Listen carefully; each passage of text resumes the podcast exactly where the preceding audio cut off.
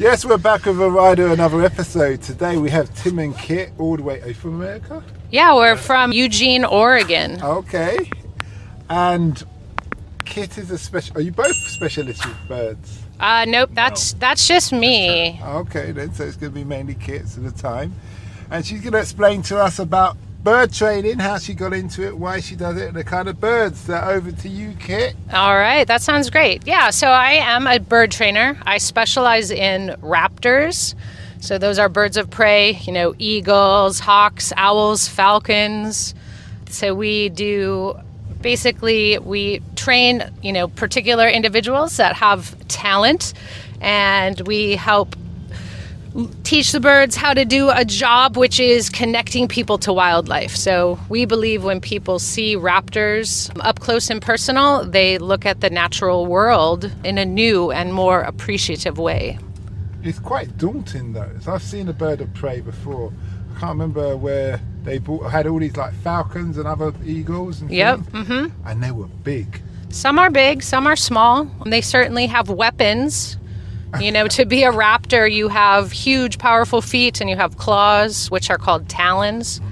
Um, and that is what you use. I actually prefer to call them murder feet or murder toes. Okay. But, you know, we work with the birds in a way that it's they're active participants, so they get to make a choice to work with us. And then they get tasty, tasty snacks. How do they make a choice being birds? Well, any animal makes a choice. So if a bird is sitting over on a perch and you ask that bird to fly over to you and land on your glove, they get to go, hmm, should I do that? And then they do that and they come over and land on your glove and then you give them a taste tasty treat like a little piece of mouse and they're like, "Ooh, that was a good choice. I liked that." Okay, so you befriend them that way. Yeah. Yep, that's how you do it. How did you get into this, and how long have you been doing it for? Uh, I've been doing it for over 20 years, and I got into it kind of accidentally. I started volunteering with a facility that uh, housed a, a bunch of different birds of prey, and I fell in love with them. They're so beautiful, they're so powerful. I don't know. I just fell in love. Give us some statistics of what birds can do, like how fly, how Sure. fast they fly, how high. Yeah. You know, birds, there are some birds that migrate over Mount Everest. Really? Yep. And that's a huge, I mean, a huge peak right there. So, peregrine falcons, type of raptor that I work with, they can dive at speeds of over 240 miles per hour. And I don't know how to translate that into kilometers. No, we do miles though. Oh, you do miles here? Yeah. Okay. There you So, go. so when he's diving, you say he dives at that speed. Yep. So the impact when he hits, so he doesn't. He he at last minute he twists his body and claws down. Oftentimes they make a fist and they punch a bird that's minding their own business, like a pigeon or something.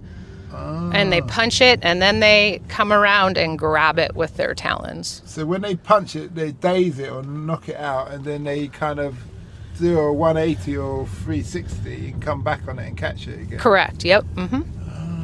How long do their claws grow to? You know, depending on the bird of prey, you know, a peregrine falcon's claws maybe, you know, an inch and a half or so. Something like a harpy eagle, uh, which is a huge, huge eagle. You know, you've got several inches of, of talons or claws. Have you ever been attacked by a bird? Like you're in training and they just decided we don't want to play anymore?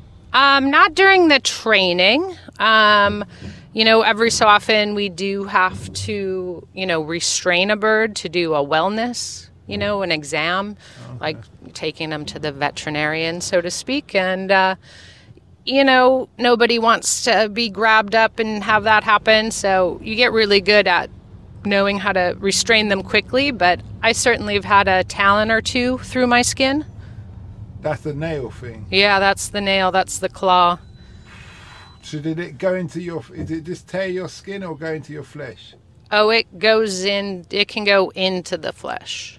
And they also have a locking mechanism. So their toes have kind of a ratchet locking system. So you have to be very cautious you can't just pull their toes open. Uh, you have to extend a particular joint in order to pull the talon out. So if you just pull it open, what happens? It, Uh, breaks- breaks- it could break their toe.